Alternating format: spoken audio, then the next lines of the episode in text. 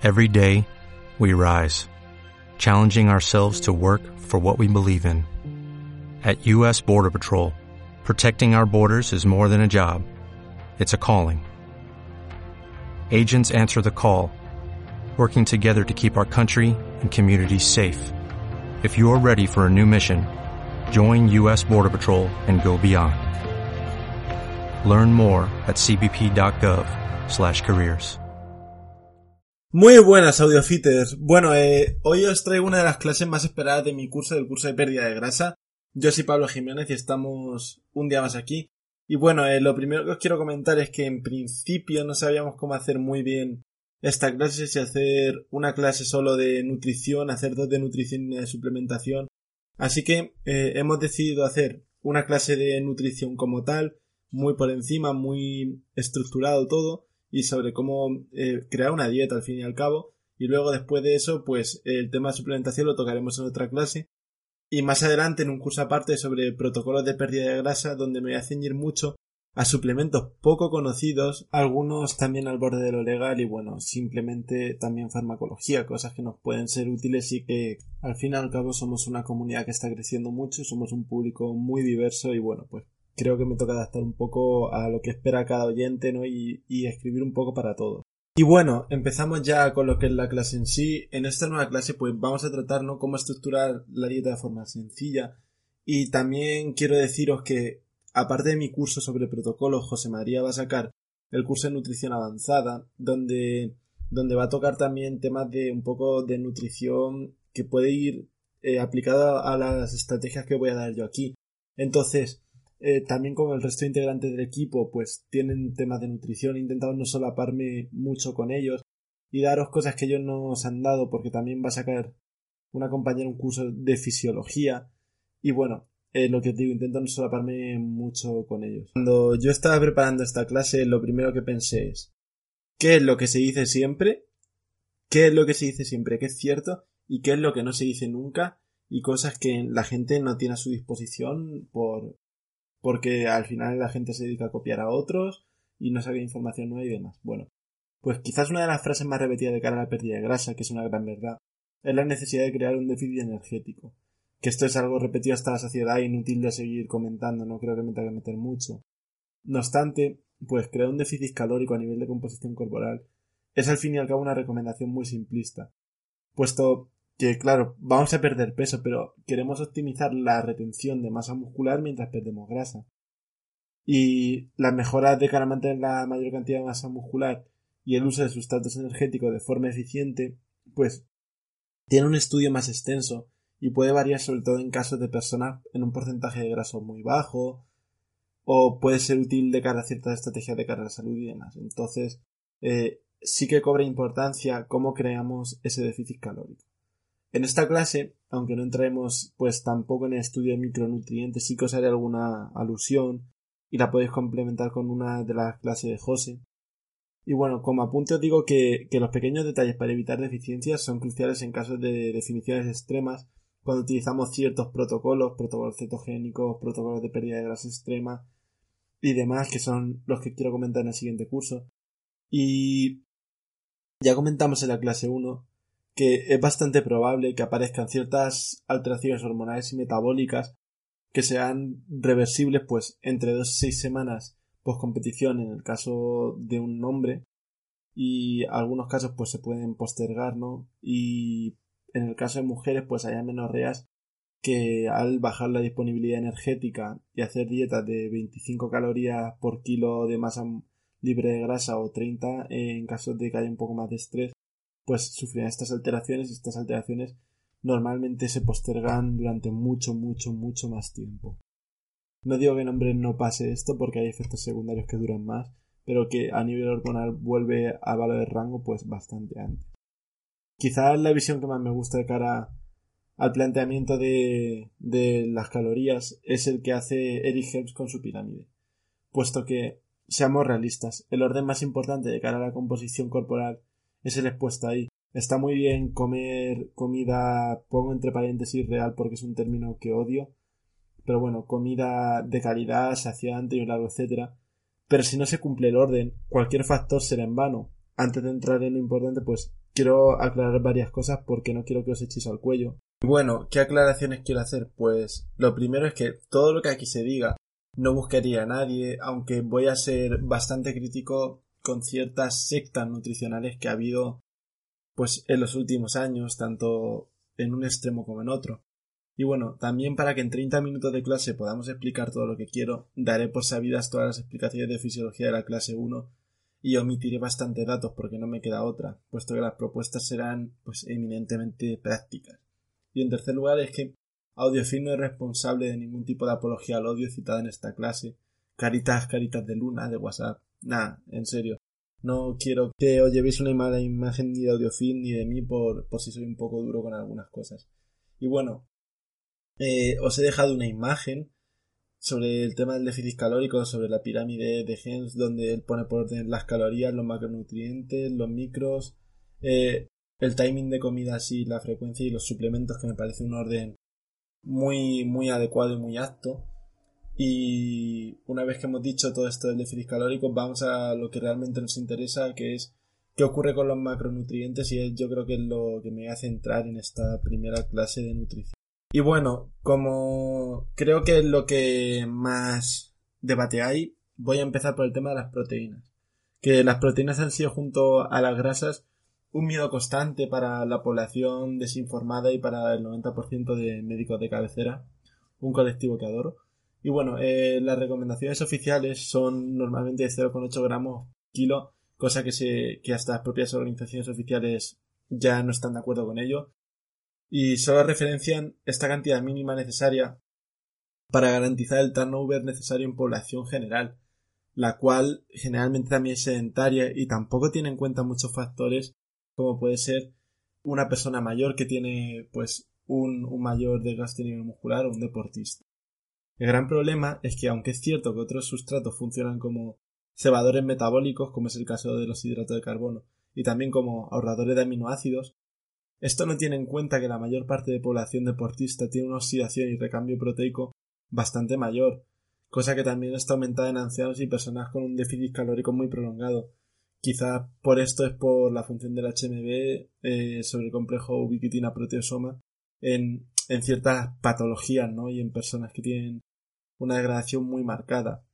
La literatura en general eh, es bastante laxa en cuanto a este tema ya que autores, por ejemplo, más, más afines al culturismo como Norton, en su trabajo de doctorado se mueven en torno a los 2 gramos de proteína por kilo de masa magra, no de peso, lo cual es ínfimo en comparación a las recomendaciones de otros autores. Quizás uno de los trabajos mejor detallados en culturistas naturales y que puede ser extrapolable a muchos deportistas de élite en porcentaje de grasa muy bajos es el trabajo de Eric Helms, Eric Helms eh, es un investigador, también es ocultista natural y demás. Y bueno, él dice que lo ideal es moverse en una revisión sistemática que hizo entre los 2,3 y 3,1 gramos por kilogramo de masa magra, con un 0,5 gramos kilo por comida, que es lo que dice la evidencia ahora, que puede ser lo más eficiente de cara a maximizar la síntesis proteica. Eh, esto es bastante superior al dato que hemos dado antes. En este caso se verá seguramente también una oxidación mayor. Sin embargo, también con el tema de la oxidación, otros estudios moviéndose hasta los 4,1 y 4,4 gramos de proteína por kilo tiene consigo una menor ganancia de grasa durante una fase de ganancia de masa muscular, lo cual, aunque no es del todo extrapolable a este caso, pues también es un dato de que la proteína no es algo tóxico. Y bueno, no caigamos en este error, puesto que en este último caso existe detrás eh, un entorno hormonal positivo. Y como contaba Helms os he, os he puesto aquí una cita suya que dice que, que la magnitud del déficit calórico es realmente eh, la variable importante sobre la pérdida de masa muscular. Incluso más que, que la ingesta de proteínas esto lo que nos quiere decir es que hacer un déficit calórico agresivo da igual la proteína que, metas eh, independientemente de eso vas a perder masa muscular por tanto, la cantidad de proteína pues va a ser secundaria respecto al déficit calórico que nosotros escojamos. También os quiero aclarar otra cosa sobre esto, que es que un consumo excesivamente alto de proteína desplaza el resto de macronutrientes. Esto supone, por un lado, una caída en el rendimiento, que es el principal mecanismo para mantener masa muscular, y cambios en el humor y la estabilidad emocional al eliminar o reducir demasiado la ingesta de lípidos. Aquí os he citado un par de estudios, concretamente el tema de las grasas. En torno al 20% sería lo ideal y los hidratos de carbono. En torno al 30% del consumo total más o menos sería bastante óptimo como valor. Como resumen de los anteriores estudios y añadiendo materias sobre el timing, os dejo el siguiente párrafo que fue publicado en Examine, que creo que también os puede completar un poco esta visión. También lo voy a comentar por aquí por audio. Bueno, los amigos de Examine nos dicen una cosa que es bastante interesante a mi gusto, que es básicamente que la síntesis proteica está disminuida en personas que están en un déficit calórico y realmente una de las estrategias, aquí citan varios estudios con protocolo donde se consumía proteína y donde además se entrenaba, donde se consigue un aumento de la síntesis proteica gracias al entrenamiento, después de entrenar y al añadir proteína. Entonces es un factor con el que tenemos que jugar sí o sí, porque seamos sinceros, está incluso por encima de la alimentación, van mano a mano, pero están ahí. También comenta un poco luego, pues el tema del consumo y demás, pero eso ya lo hemos comentado antes. Y bueno, siguiendo más adelante, es que el otro hecho del que se suele hablar es el de que la proteína es un macronutriente muy saciante, y esto no se puede negar, es cierto, ya que de forma general induce un aumento de la saciedad postprandial. Respecto a las grasas e hidratos de carbono, en 2006 salió un interesante análisis que os lo he comentado a continuación, y básicamente lo que nos cuenta este análisis es que las hormonas involucradas en los procesos gastrointestinales son fundamentales de cara a la sociedad, concretamente aquí lo que se menciona es el péptido YY, sobre el que actúa directamente la ingesta de proteína por encima de otros macronutrientes. Entonces, el método de actuación viene determinado por la inhibición de un neurotransmisor oxígeno, es decir, que, que aumenta el apetito llamado NPY, y bueno, otros reguladores como la lectina o de algunas incretinas como el GLP-1 no tienen tanta relación con la composición nutricional, sino más bien con el consumo energético. Sobre el péptido YY también se han visto beneficios a nivel basal por una elevación inducida por el ejercicio, lo que en personas con sobrepeso es un dato a tener muy en cuenta, ya que principalmente es en ella donde se ven estas variaciones. Es más, en este tipo de sujetos, además de ancianos y demás población de riesgo, los valores de pérdida de tejido muscular se pueden reducir hasta la mitad tras un déficit calórico muy prolongado. De uno a dos años y viniendo de un pico de pérdida de tejido magro del 37%, es decir, una burrada. Simplemente este hecho con aumentar la ingesta de proteína de un 0,8 gramos por kilo a 1,6 gramos kilo, además de una mejora sustancial en todos los marcadores clásicos de riego. Y lo que digo siempre, parece que nuestros mayores no son tan débiles, sino que los forzamos a ello, y tenemos bastante evidencia detrás que, que sustenta esta afirmación. Bueno, el siguiente tema que he intentado tratar con un poco más de rigor son cetosis o hidratos de carbono o dietas low carb hidratos de carbono, ya que muchas veces no se llega a la cetosis. ¿Qué ocurre con la fructosa? ¿Qué ocurre con el sodio y la cetosis? Bueno, eh, voy a tratar estos puntos también en más cursos, pero como ha salido tanto el tema de los keto gurús, ¿no? De hoy en día, donde parece que te va a curar todos los tipos de cáncer simplemente alimentarte de queso manchego, que por cierto yo soy albacete, pues bueno, veremos a ver. En primer lugar, si nos basásemos en aportaciones como la de Norman y colaboradores del 2006, donde se recoge en un RCTS que involucran a 447 personas, pensaríamos que la respuesta estaría en solo leerlo por encima y ya está. Pues bien, aunque en este caso durante los primeros meses la dieta baja sin hidrato de carbono mejoraban la pérdida de peso, tras 12 meses los datos se encontraban bastante equilibrados, tan solo había cerca de un kilo de diferencia, lo cual es mínimo. El problema es que estos datos no se dan en personas que buscan un porcentaje de grasa extremo. Entonces, no es siempre extrapolable y además otro tema sería a nivel de salud, donde una dieta muy baja en hidratos de carbono, como en grasas, ambas, puede tener consecuencias a nivel del equipo talámico hipofisario, cada una en patologías diferentes, y cada una puede ser relativamente positiva, por ejemplo, la primera, la segunda sobre la resistencia a la insulina, quizás, en protocolos diferentes. Entonces, pues bueno, eh, estamos ahí un poco en tierra de nadie. En primer lugar, decir que el déficit calórico a nivel de salud, pues en el largo plazo y llegando a porcentajes de grasos extremos, no es lo mejor. Además, también se especulaba en este caso eh, del estudio si nueve genes relacionados con el metabolismo de los de carbono y seis relacionados con las grasas podían ser determinantes. El tema es que en este estudio ninguno de los parámetros sean determinantes, ni tampoco la sensibilidad a la insulina con un test o GTT, donde se mide glucosa. Sin embargo, remarcamos que la genética puede llegar a ser mucho más determinante en los casos en los que hablamos de sujetos en el límite, por ejemplo, previo a una competición. Sobre el tema de grasas como fuente principal de cara a mantener la adherencia, es una estrategia interesante, sobre todo en obesos, como se muestra en la investigación de Jamie Boyds de 2017. No sé si he pronunciado bien porque creo que es alemán, pero bueno. Jamie Popitz. Heimovitz, creo que es. Bueno, sí, algo así. Sin embargo, no olvidaremos que el glucógeno funciona como, como si fuese un mensajero que regula rutas metabólicas que al desaparecer nuestro cuerpo lo identificará como una agresión más allá de la bajada del rendimiento. Eso ya lo predicamos de antemano y con ello pues la mayor pérdida de masa muscular, algo que se ve en todos los estudios sobre pérdida de grasa extrema en culturistas naturales donde los que consumían mayor cantidad de hidratos de carbono obtenían mejores resultados, algo muy común pues en preparaciones británicas donde hasta se dejan las grasas en valores ínfimos, os puedo hablar de 0,4 gramos por kilo de peso, algo que no es del todo interesante a mi gusto pero que se hace. Por otro lado, también me gustaría hacer un pequeño inciso sobre el tema de de refits y diet breaks, los cuales, sobre todo en el, en el caso de los diet breaks, son una estrategia interesantísima que se está estudiando bastante ahora y que parece potencialmente muy positiva de cara a la pérdida de grasa, siempre y cuando cojamos y luego pues establezcamos un poco aún el déficit calórico compensatorio en función de, del tiempo. Y si no, pues postergar un poco más la definición también. Y bueno, eh, estos mecanismos pues van más allá de la clásica hipótesis de la lectina, ya que en el caso de los refits, pues la influencia que puede tener es muy temporal y muy reduccionista. Y también eh, sobre las dietas puramente cetogénicas, no protocolos puntuales que se pueden usar por ejemplo una semana o dos semanas, pues se ciñen a todo lo dicho anteriormente.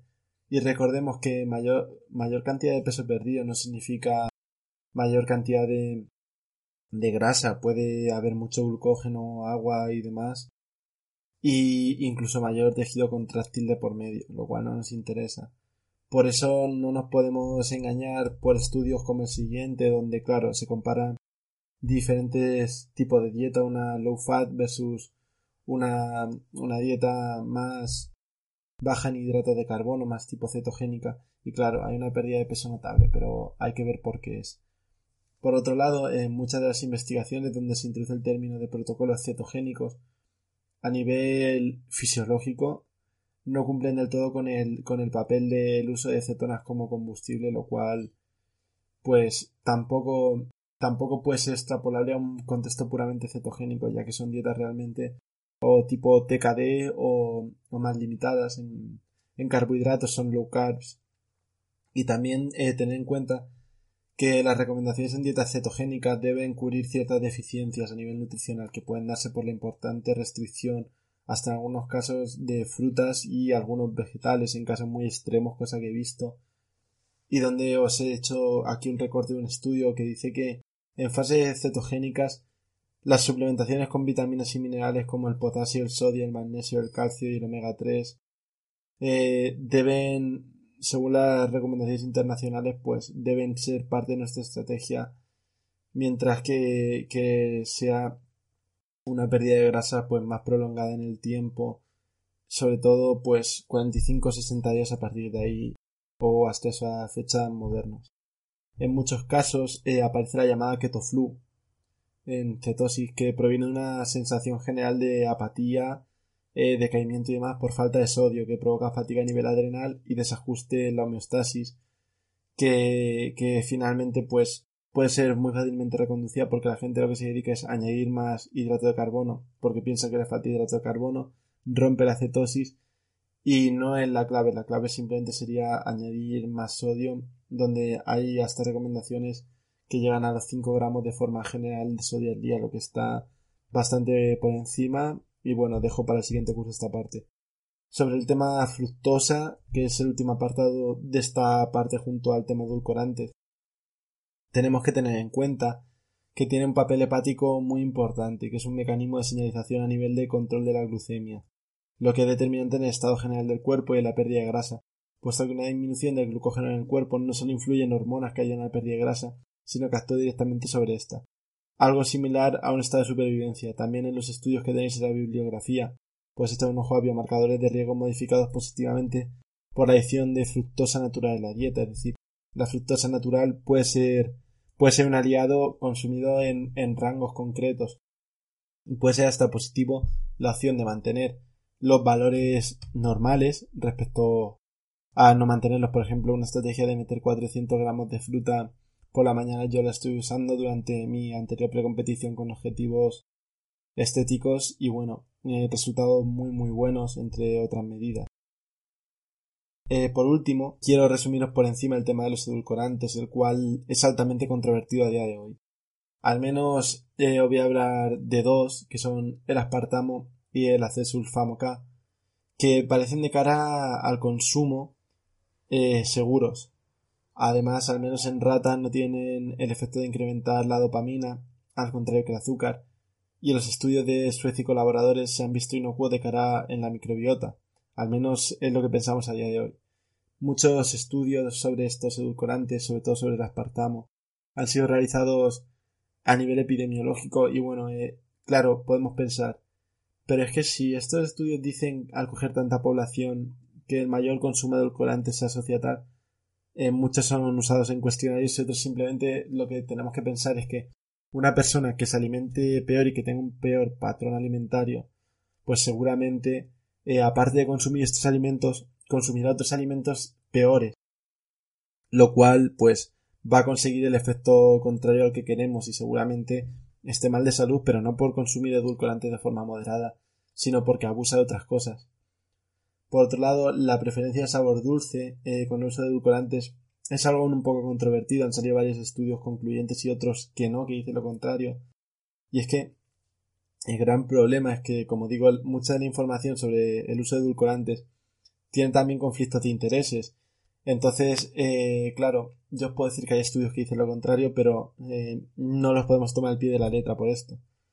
Ya que muchos de estos pues se relaciona que un, consumo de bebidas sustitutivas de azúcar pueden ser positivas en la práctica, pues hay que tener en cuenta el tipo de población al que nos referimos, a pesar de que sea una realidad de que estrategias como utilizar la gelatina en low carb, o, utilizar edulcorantes, por ejemplo los flap drops, que son gotas utilizadas para darle sabor a la comida y tal, que creo que son sucralosa, pues sí que parecen ciertamente seguros. Llegados a este punto, os quiero terminar diciendo que lo primero que me gustaría es que eh, tuvieseis todas las preguntas redactadas, todas las que tengáis sobre el curso, me las vayáis poniendo en comentarios y sobre eso aprovecharé para, para hacer una clase de resolver dudas y en siguiente lugar también dar las gracias por escuchar esta clase. Eh, a modo de resumen, mantener el déficit calórico, mantener la proteína alta, entrenar fuerza, mantener entre un 20 y 30% entre hidratos de carbono y grasas, o sea, respectivamente, en total forman prácticamente la mitad de la dieta. Es más, no nos vamos a beneficiar por meter más proteína. Utilizar las estrategias psicológicas de cara a, la pérdida de grasa, que son las que dejé en las clases anteriores, como por ejemplo los tamaños de los platos, disfrutar de la comida de cierta manera, hacer fotos a la comida, también puede sernos bastante útil. Y bueno, eh, no caer en los mitos sobre el sodio, mitos sobre la fructosa y sobre todo mitos sobre los edulcorantes que pueden ser un grandísimo aliado de cara a la pérdida de grasa. Así que nos vemos en la siguiente clase que va a tratar sobre suplementación deportiva. Y sobre el próximo curso que será protocolos extremos de pérdida de grasa donde quiero tratar fármacos quizás como el clenbuterol o otros betagonistas quiero tratar temas como la gimbina, la sinefrina y a lo mejor son clases cortas y pero muy prácticas y con protocolos también extremos como el protocolo de pérdida de grasa que cuenta con 36.000 o sea 36 kilómetros al día andados y demás. Así que un fuertísimo abrazo y os espero en la siguiente clase. When you drive a vehicle so reliable it's backed by a 10-year, 100,000-mile limited warranty, you stop thinking about what you can't do start doing what you never thought possible. Visit your local Kia dealer today to see what you're capable of in a vehicle that inspires confidence around every corner. Kia, movement that inspires. Call 800-333-4KIA for details. Always drive safely. Limited inventory available. Warranties include 10-year 100,000 mile powertrain and 5-year 60,000 mile basic. Warranties are limited. See retailer for details.